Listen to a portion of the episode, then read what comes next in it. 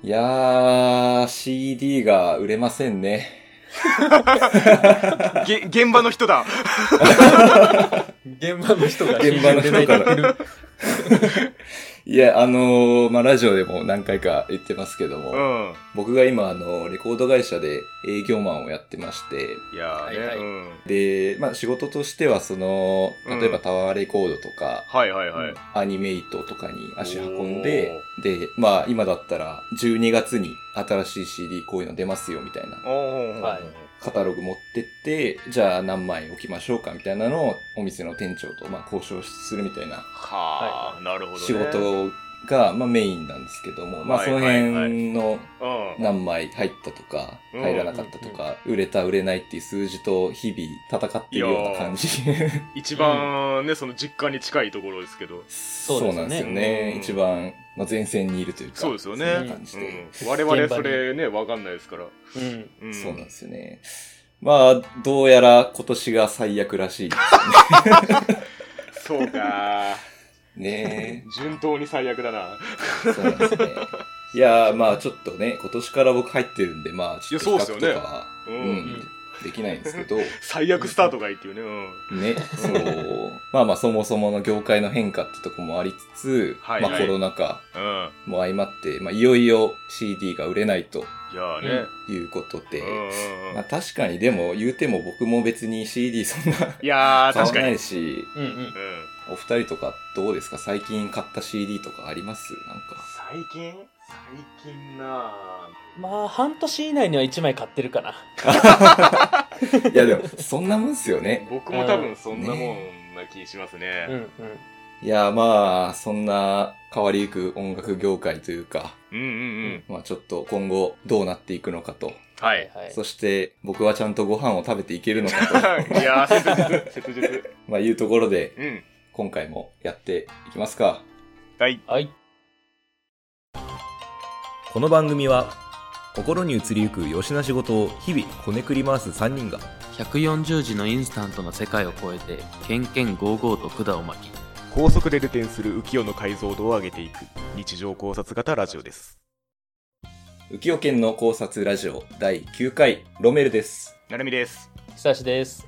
よろしくお願いします。よろしくお願いし。ますちょっと珍しくロメル進行で ちょっとやらせてもらいますけども、まあ今回もうん。はあのー記事をね引っ張っていはいはい。うん。話そうかなというところなんですけれども、はいはい。お願いします。はい、えー、タイトルが、えー、レコードの売り上げ CD を上回ると。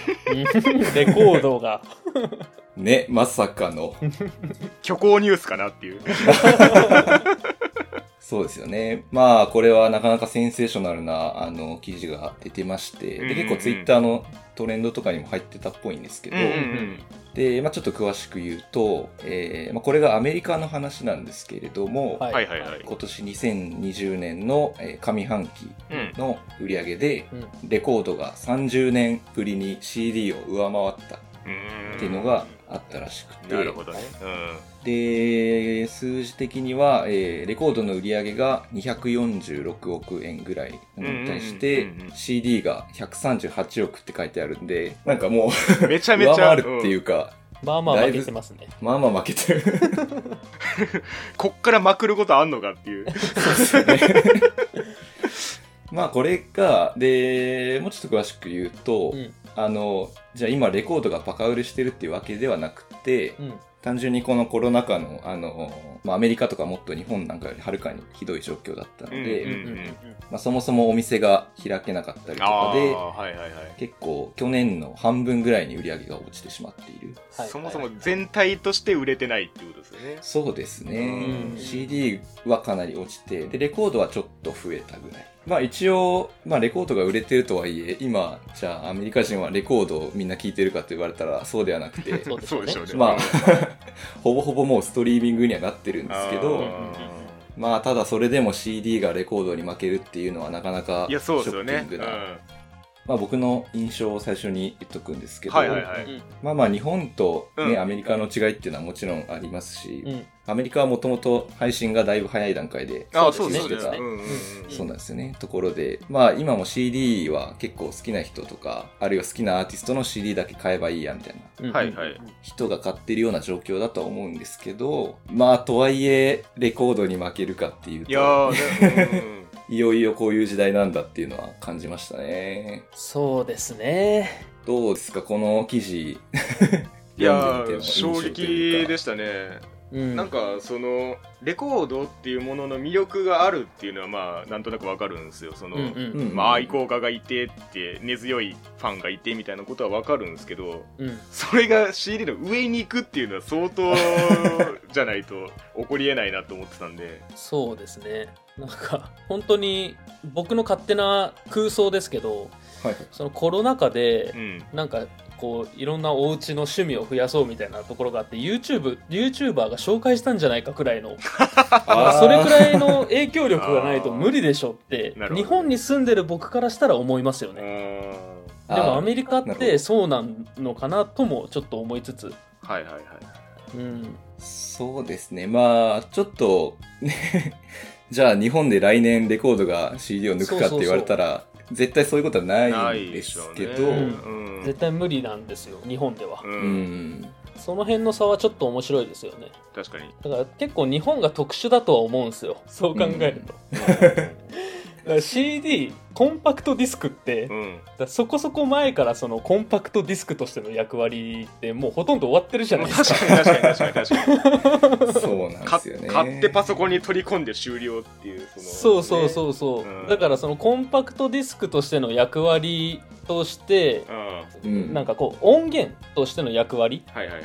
として見るとレコードか CD かって言ったらレコードの方がアンティークだし、そうですよね。うんそういう見え方がもうアメリカはしてるんだろうなっていうふうには思いますね。だからパッケージングとしてその、うん、負荷付与がされてるというかそうそうそう、そっちの方がかっこいいじゃんみたいなうんうんうんうん見え方はするだろうなっていう。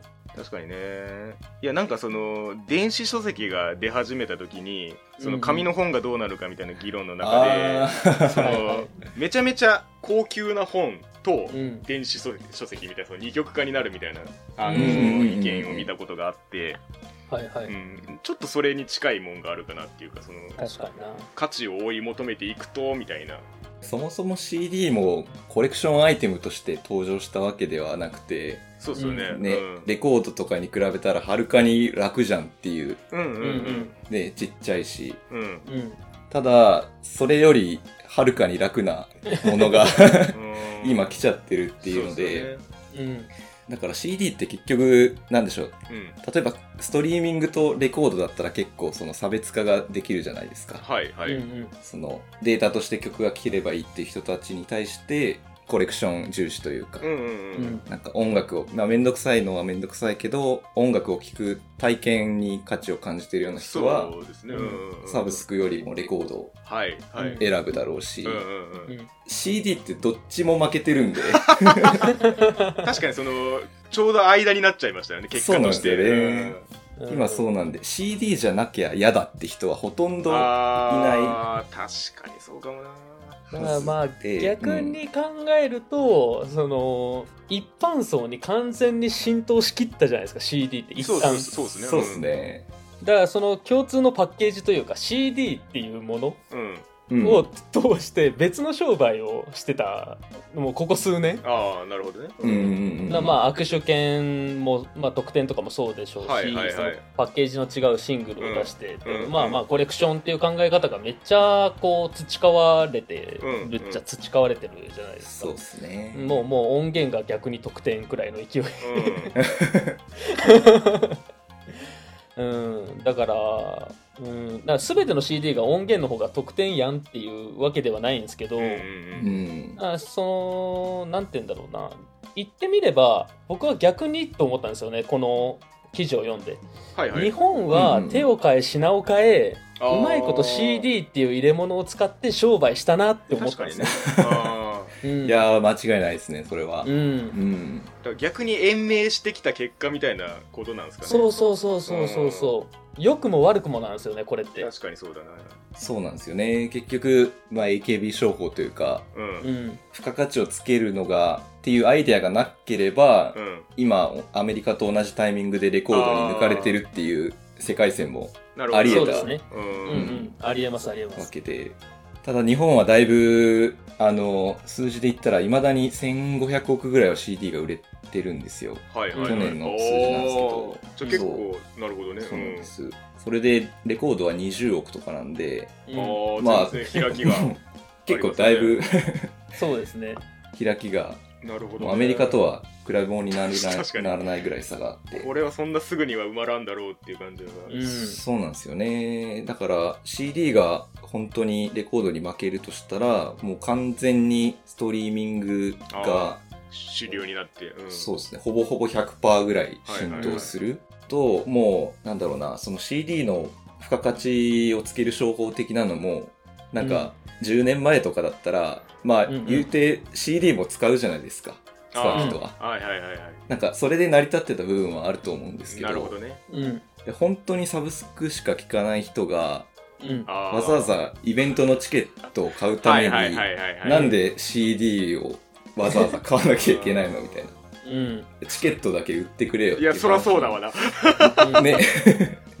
そういう不満が出てもおかしくない時期だなと思ってて。なるほどね。まあそのなんか予兆みたいなのは見えますね。あの音楽番組とか見てても。あうん。なんか若い人だからそれこそサブスクランキングとかになってますしオリコンじゃなくて。うん その調べててちょっとおもろいなと思ったのが、うん。あ。はいはいはい。だから2019年はい。去年ですよね、去年うん。この全世界で最も売れた CD のアルバム。はいはいはいはい。これ嵐のベストアルバムらしいんですよ。世界ですよ。日本なんだ。えー、2位なるほどね。がテイラー・スウィフトなんですよ。あのテイラー・スウィフトを抑えて世界で1位が嵐なんです嵐。よ いやもちろんその嵐はその世界で人気があるってことは理解してるし、そうですね。そうニュースでねあの世界ツアーしたみたいなの見てるとあすごいなって思うんですけどでもその世界的な認知度としてテイラー・スウィフトとはやっぱり規模が違うわいやけじゃないですか。そりゃそうですよね。だからねあの それを機になんかストリーミングのランキングとかあちょこちょこ見てたんですけどん日本のアーティストってもう100位に入れるかどうかっていう感えそうですね。なるほど。じなんですようんね。だからそのさっきのロメルさんのスピード感の話ともなんかあれなんですけど、うん嵐に至っては去年の終わりがけとかに一部一部の楽曲をストリーミングで解禁したっていうスピード感なんですよ。だいでぶまあ遅いですよね。そうそう遅いんですよ。でラッドウィンプスもだってコロナをきっかけに解禁してますし、うんはいはいはい。最近米津も聴けるようになった。ああそうですね。そうですね。そう。で YouTube の再生数とかもまあそれこそ米津の「レモン」とかが世界で50位とかだったかな。あうーん。だから CD っていうカテゴリーでいくと日本がトップだったの2019あ なるほどね。年でもそこから外れると世界的な認知度って急激に降下するんですようねんそこがやっぱりのこう日本の CD のこの商売の仕方っていうのがなんかこう特殊なんだろうなってすごい思って、うん。まあ、日本ぐらいでしょうね。未だにこんだけ CD が売れる。うん。うんその、減ってるとはいえ、まだ世界的には生き延びてるというか。そうですね。だから逆に言うとその解禁の流れがまあついにそこまで来たかみたいな感じもありますよねその。そうですね。そこを渋ってたところが解禁に至らざるを得ないっていうか。そうなんですよね。そうなんですよ。ロメルさんとしては結構。むしろそう、だからこれからなんですよ。本番は、本番はというか。はいはいはい。そうなんですよね。うん。それは僕もなんか調べれば調べるほど、うん。ロメルさんの背中を押さなきゃなって。頑張れロメルくらいの気持ちにどんどんなっていきましたよね。いやー、本当にね、まあ僕も、まあ言うてね、3ヶ月ぐらいしかまともに働いてないんですけど、うん。はいはい。まあいろんな話を聞いたり、その記事を見たりしうて、ん。うん。もうあらゆる事実が、うん。CD は売れないっていうんうんう結論を導き出させてくるというか、うんうんうんうんそう。で、さっき、あの、米津玄師の話が出てましたけど、うん。この前あの、8月に出たアルバムが、まあ、ミリオンはい。行ってて、はいはい。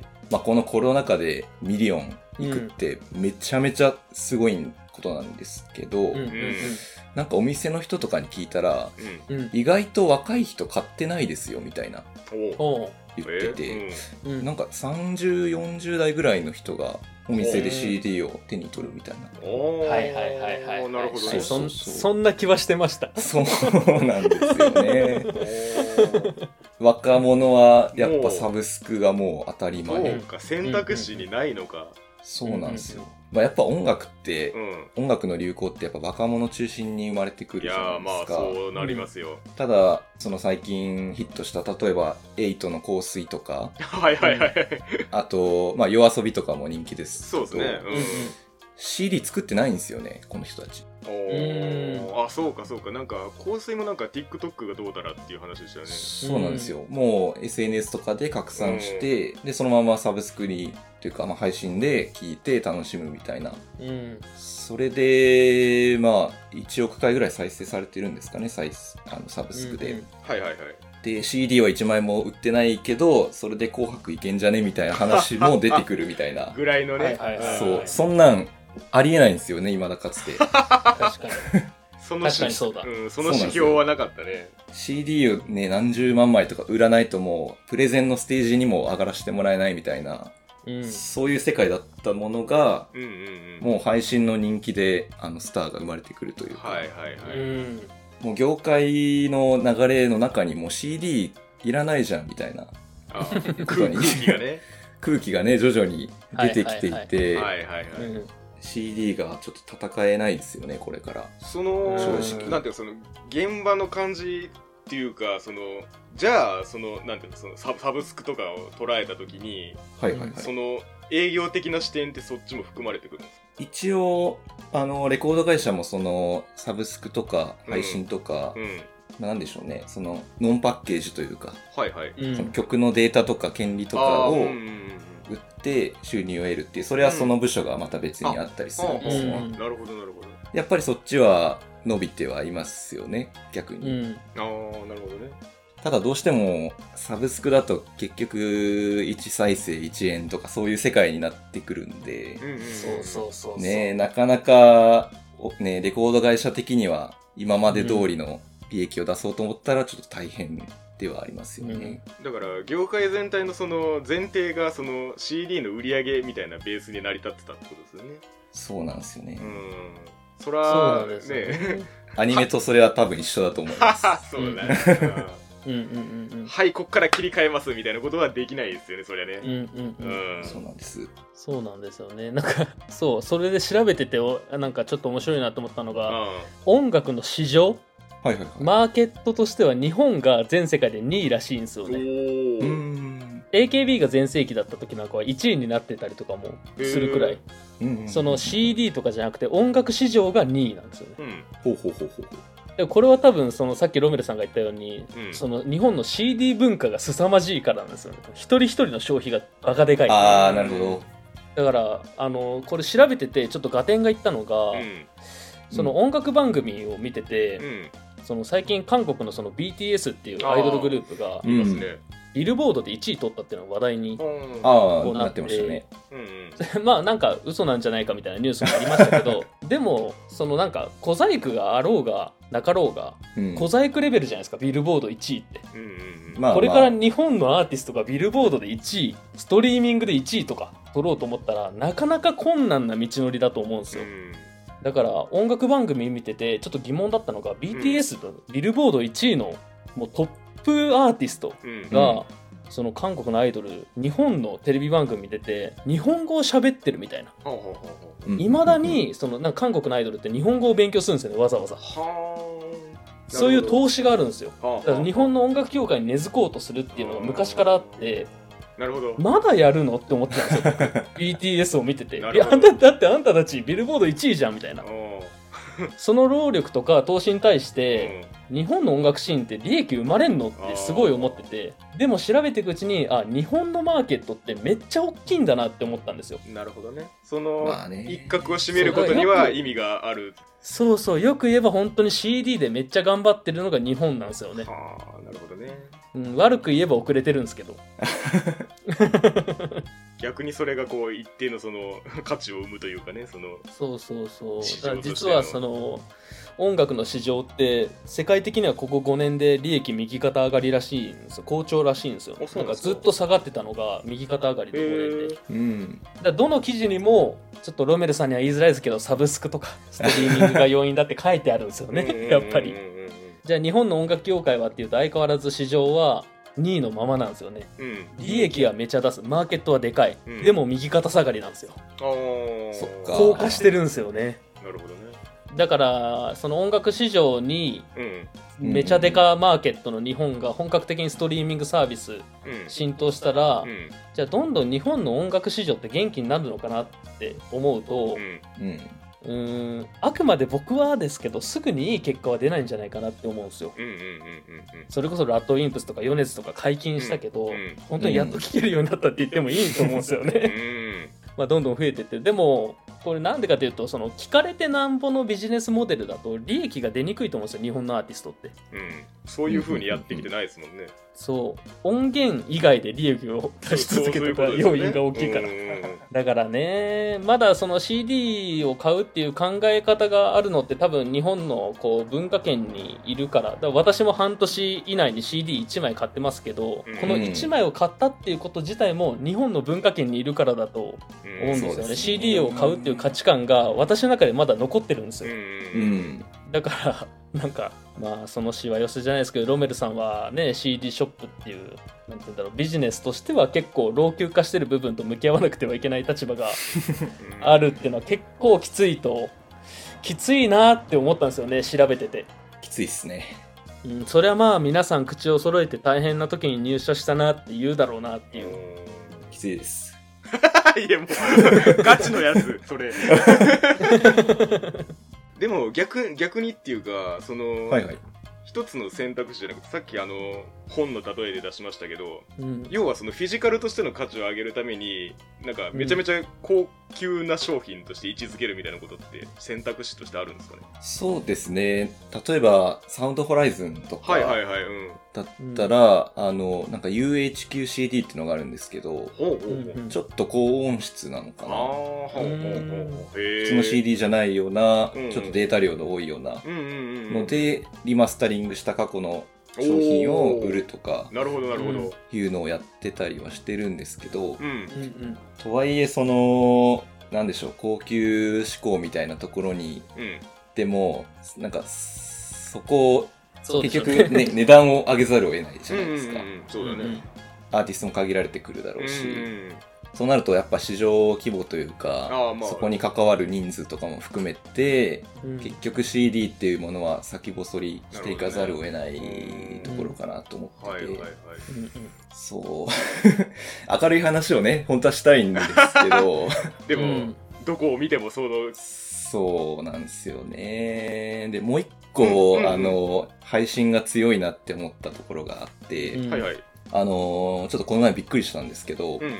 あのまあとあるあのうちのアーティストで、うんえっとはいはい。10月に新曲を出すって言ってて、まあ、シングルなんですけどもうタイアップとかもついてるぐらいの感じのやつが、まあ、全国で4万枚くらい売れたらいいかなみたいな目標があって、まあ、それに向けて僕みたいな営業マンはあのお店に行ってお願いするんですけど、はいはい。したら、あのー先週ぐらい、先々週ぐらいの、うん。なんか、あの会社のメールで毎週その iTunes ストアとかのなんかランキングが、配信ランキングみたいなのが送られてくるんですよね、再生回数とか。へそしたら、その10月に出るはずの新曲がもうランキングに入ってたんですよね。ほびっくりして調べたら、サブスクではないんですけど、うんもうダウンロードで買えるようになってたんですよ。あー CD より先に？そうです、そうです。うんえー、普通逆ですもんねそうなんですよね。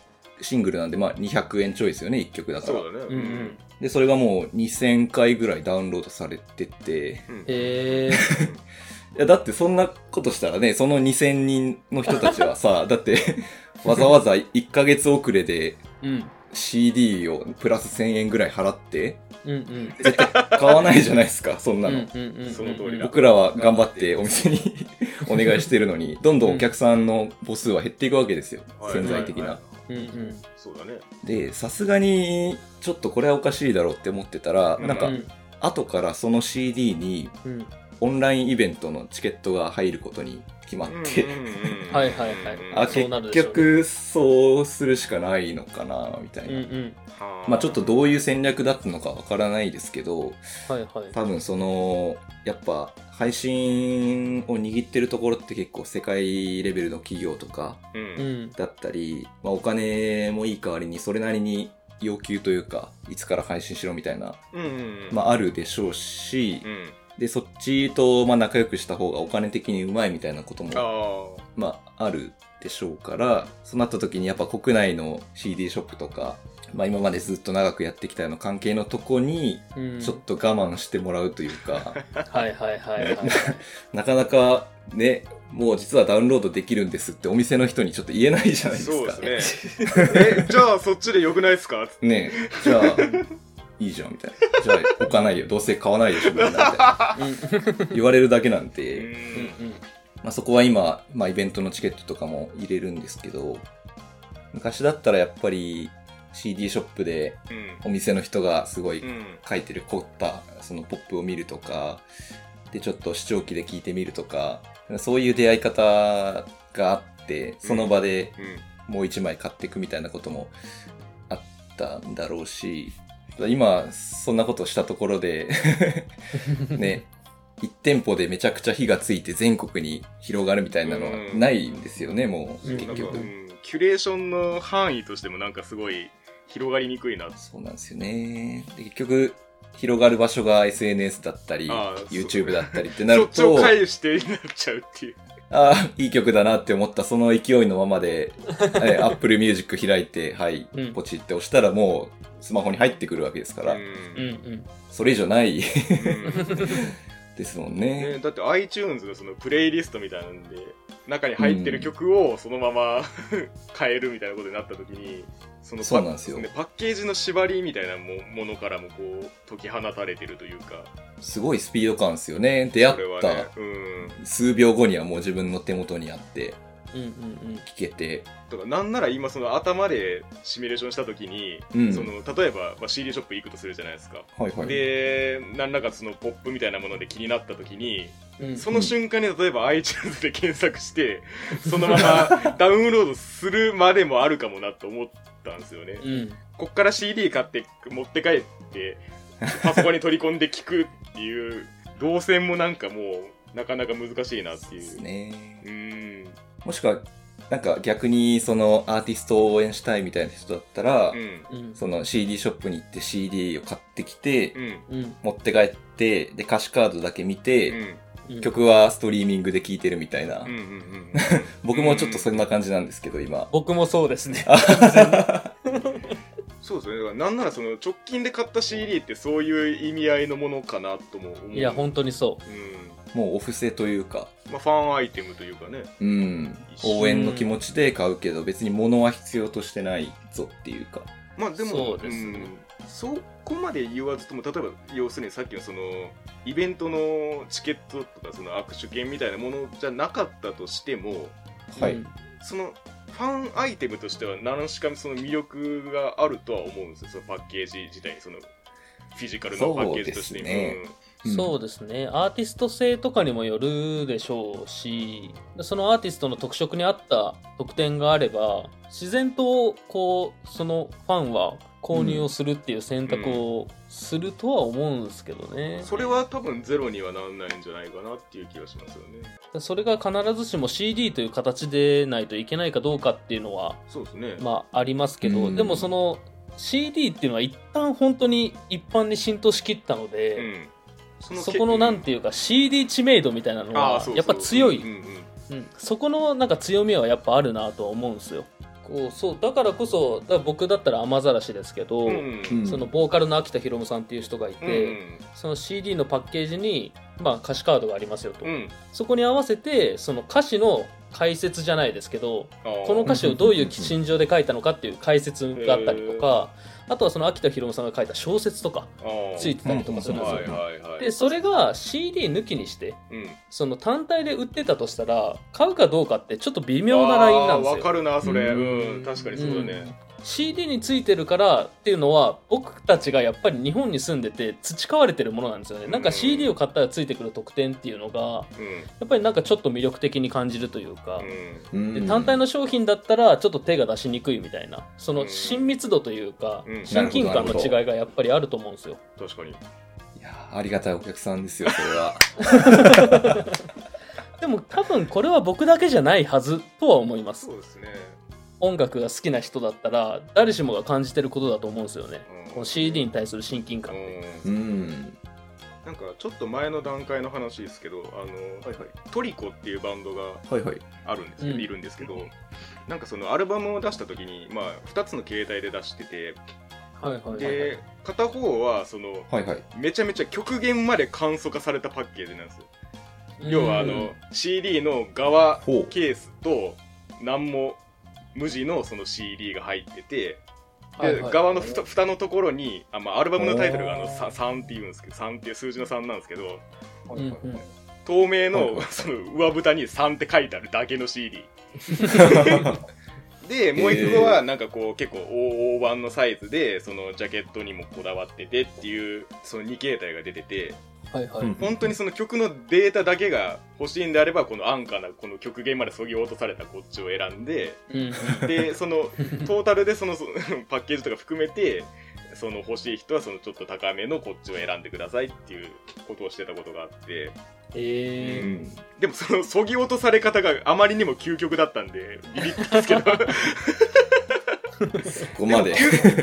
究極そのなんていうか要素を精査していったらまあ確かにその二択だなとは思うんですよねまあそれが CD、なんていうか、ディスク本体の実力ですもんね、それで売れる数というかそう。そうそうそうそううんそうそうそうそうさっき成美さんが言ってたみたいに、その、まあ特典、特典とかがなかった頃でも、うんやっぱりそのうん CD のジャケットとか、うんうんうん歌詞カードとかうんうんうんも含めて CD の魅力というか、うんうんうんうんなんかそういう意味でのコレクションアイテム的な価値は、まあレコードに負けてたとしてもゼロではなくて、ああそうですね。ううん。んね、そういうのが好きで、あの、買ってた人はいっぱいいるんだろうし、あと、逆にそのアーティスト側の気持ちとかも考えてみたときに、うん。うん。やっぱり自分たちの CD が出て、それがお店に並んでるっていう状態が、うん。その一つの達成感というか、自分たちのはいはいはいね、やってきた音楽が形に残るっていう、その良さもあるわけじゃないですか。確かにね。うん。ね、サブスクで、まあ、データだけ、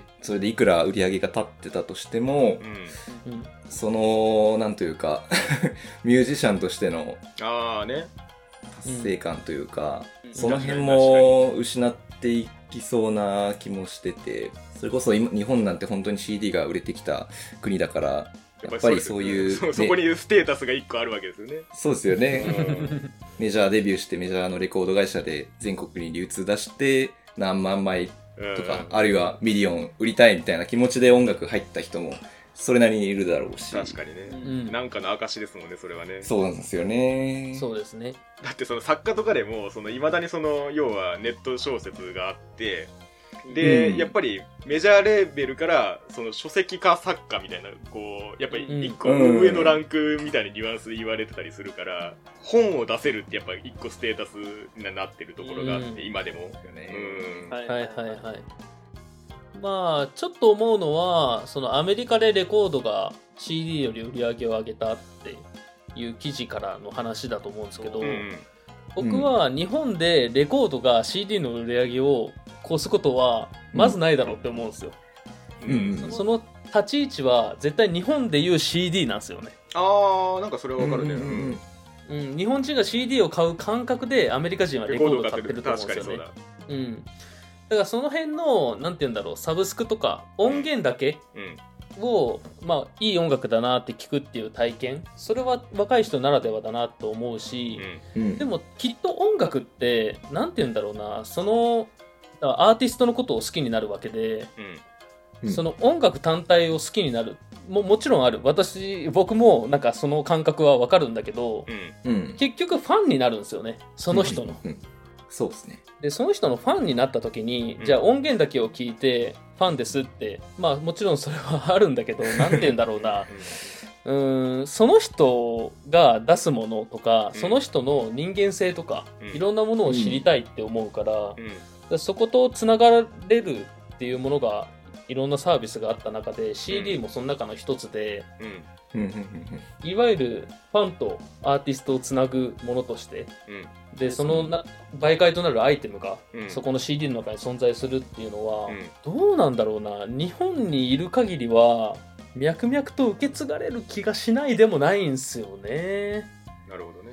なんかファンとアーティストの関係性としてうん。うん。どうなんだろうな。これは僕が結構雨ざらしの CD ばっかり買ってるからっていうのもあるかもしれないですけど、でもなんかそういう意味ではその要はまあなんでしょう。サブスクが完全に主流になったとして、うんうん。さっき久石さんが言ったみたいにそのアメリカでいうところのそのレコードみたいな位置で CD が残り続けるっていうのはまああるだろうなっていう話ですよね。そうですね。そういう多分アメリカでレコードに求めてるような感覚が CD に宿ることはまああるかもしれないなって思いますね。そうですねうん分かりやすい特典みたいなのはどんどんなくなっていく可能性があるしまあそのコロナが終わったらねまたフィジカルなうん。イベントみたいなのでまた打ち出せるかなとは思うけどね。なんかそれだけじゃないんだよなとはちょっと思うかなでもこれは古い考えなのかどうかわかんないですけどどうですかね、なんかそのサブスクがまあこう台頭してきたときに、うん。なんか自分の中でその落とし込むというか、そのうん。かなりその膨大なアーカイブにその直接その接続できる、うん。できるけれども、できたとして、どれだけそのうん。自分とか結びつけることができるんだろうっていう、その、うんなんていうのその言い知れない恐怖みたいな、その、あま あまりにも膨大すぎるいやでもわかります情報に対しての。まあ、そうですようんね。データとのつながりっていう、すごくそうそうそうそうこう、ね。そうそうそうで、その iTunes とかその Apple Music みたいなの登録して、その登録を解除したら一気にそれがバッてこう全消去みたいなことになった時に、自分の中にそのどれだけ残るんだろうっていう 感じがあって、いやわかるな。なんかそこに一個こうくさびを打ちつけるみたいな感じで、その CD みたいなそのフィジカルなアイテムがあるっていうか、うん。実際のそのものというよりも自分の中であの閉じ込めておくものみたいな位置づけておくものみたいな感覚がちょっとあるかなとは思ってますね。うんなんか本当に自分の人生の中での音楽体験として音源だけが音楽体験だったのかって思うと、うん。そうではない気がするっうん。ていうのはありますかね、うん。ななんか音楽音源以外でいろんなアイテムがあった気がするとはちょっと思うかな。まさにそれがアメリカにおけるレコード。うんうん。うんやっぱ日本とアメリカはだいぶまだ開きがあって、その、うん レコードが CD を抜く抜かないとかいう以前に、うんまずストリーミングが CD を抜くっていう段階がまだなんですよね、日本は。そうですよねまあ そこがまずマーケットが2位なんでしょうけどそうそうなんですよね。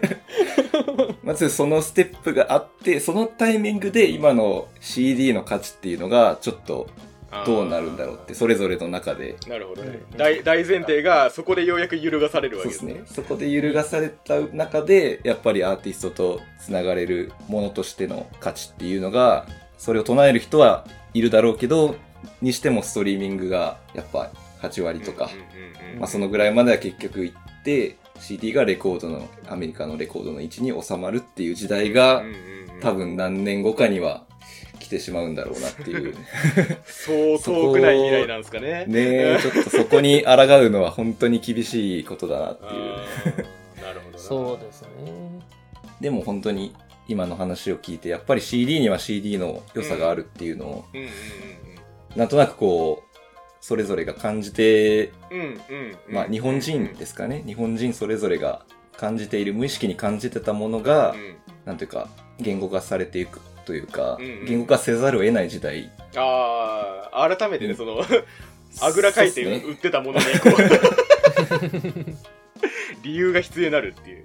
そうですね。うんそこで改めてこう、枝分かれしていくような時代が今、というかこれから。そうだね。まあそうですね。ですしその、うん。レコード会社もただただ CD を売るっていう考え方でとどまるわけじゃないだろうなとは思いますかね、まあまあそうですね。きっとそれに代わる何かを作るだろうし、うん。その CD に今まで得点を入れてたっていううん。ニュアンスで言うと、うん。うん。僕今自分で話しててなんとなく思ったんですけどはい。なんか今の時代ってうんその CD の特典的なアーティストとのつながりがあるっていう感覚ってうん。多分その海外のアーティストで言うとめっちゃ海外のアーティストってインスタライブとかやってるんですよ。へえ ああいうのでつながっててそこからそその顧客を引っ張り込むっていう手法も多分あるんだろうなって思うんですよね。でもインスタに撮られてるわけじゃないですかそういうのって。そうだねだそれに成り代わるものを作ったりだとかレコード会社が。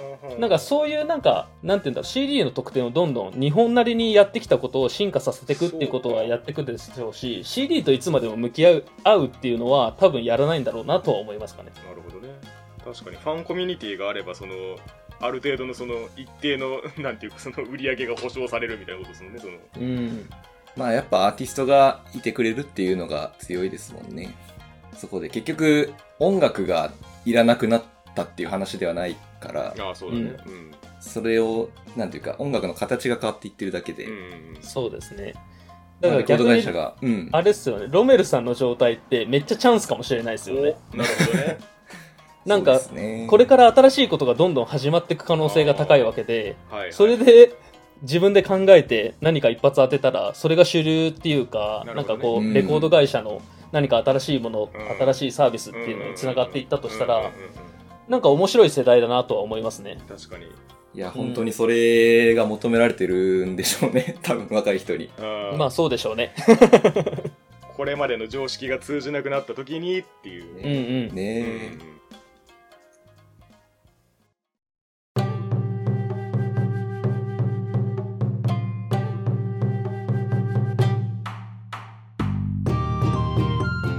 いやーまあ CD が厳しいっていう現実はあるにせよ、でもいろいろ面白いですね、これから音楽業界がどうなっていくかというか。そうだねうん。そうですねだからまあ、うんその日本っていうこのユニークな島国にいながらしてそれこそロメルさんは今 CG とかそっち系に ハマってるわけじゃないですかそうなんですよね。うん。だからその辺の強みとかもね、だからどっかで活かせる日が来るのかなとは、ちょっと僕は個人的に楽しみにしてますね。あ こう新しいものへの適応力というかそうですね。なんか日本ならではみたいなのが、もしかしたらあるかもしれないです。うそうですね。やっぱ、まあ、キャラクター文化的なところも含めて、うん。まあ本当に面白い、まあ今もどんどん出てきてますけど、新しいエンターテインメントみたいなも。のが、だし、結構それが海外でね、人気だったりもするし、日本人面白いことしてるなっていうのがね、世界に広がっていけば、その CD とはまた別の文脈で日本っていうでかいマーケットで、うんうんそれはそれで世界に君臨するみたいな戦い方もできるでしょうし。うんうんうんうん。そうですね。うん。まだ、なんかこう、そういったものの主流がないっていうのが面白いじゃないですか。ブルーオーシャンですか？これからっていうのがね。うん。僕は個人的に調べてて、日本のアーティストがストリーミングで戦うのは結構きついなとは思ってるんで、うんううんん。なんか別の切り口で、なんか進化、それこそガラパゴス的なうん。進化を遂げるんじゃないかなとはちょっと思うんで、さっきのロメルさんの話を聞いてて、なんかうん。面白いなとは思いましたね。うん。じゃあちょっとこのロメルさんの頑張りにも期待しつつ またいずれその続報を お聞かせいただければ、ぜひ僕が、まあまあ、できる限りこうやってね、仕事で聞いた話とかもアウトプットしていけたらいいなとは思うので、リスナーの皆さんも、うんうんまあ、何か、あのーご質問とかあれば、うんうんうんぜひぜひ答えますので、うんそうですね。よろしくお願いします。ということで、はいえー今回の話はここまでということで、ありがとうございました。ありがとうございましたありがとうございました。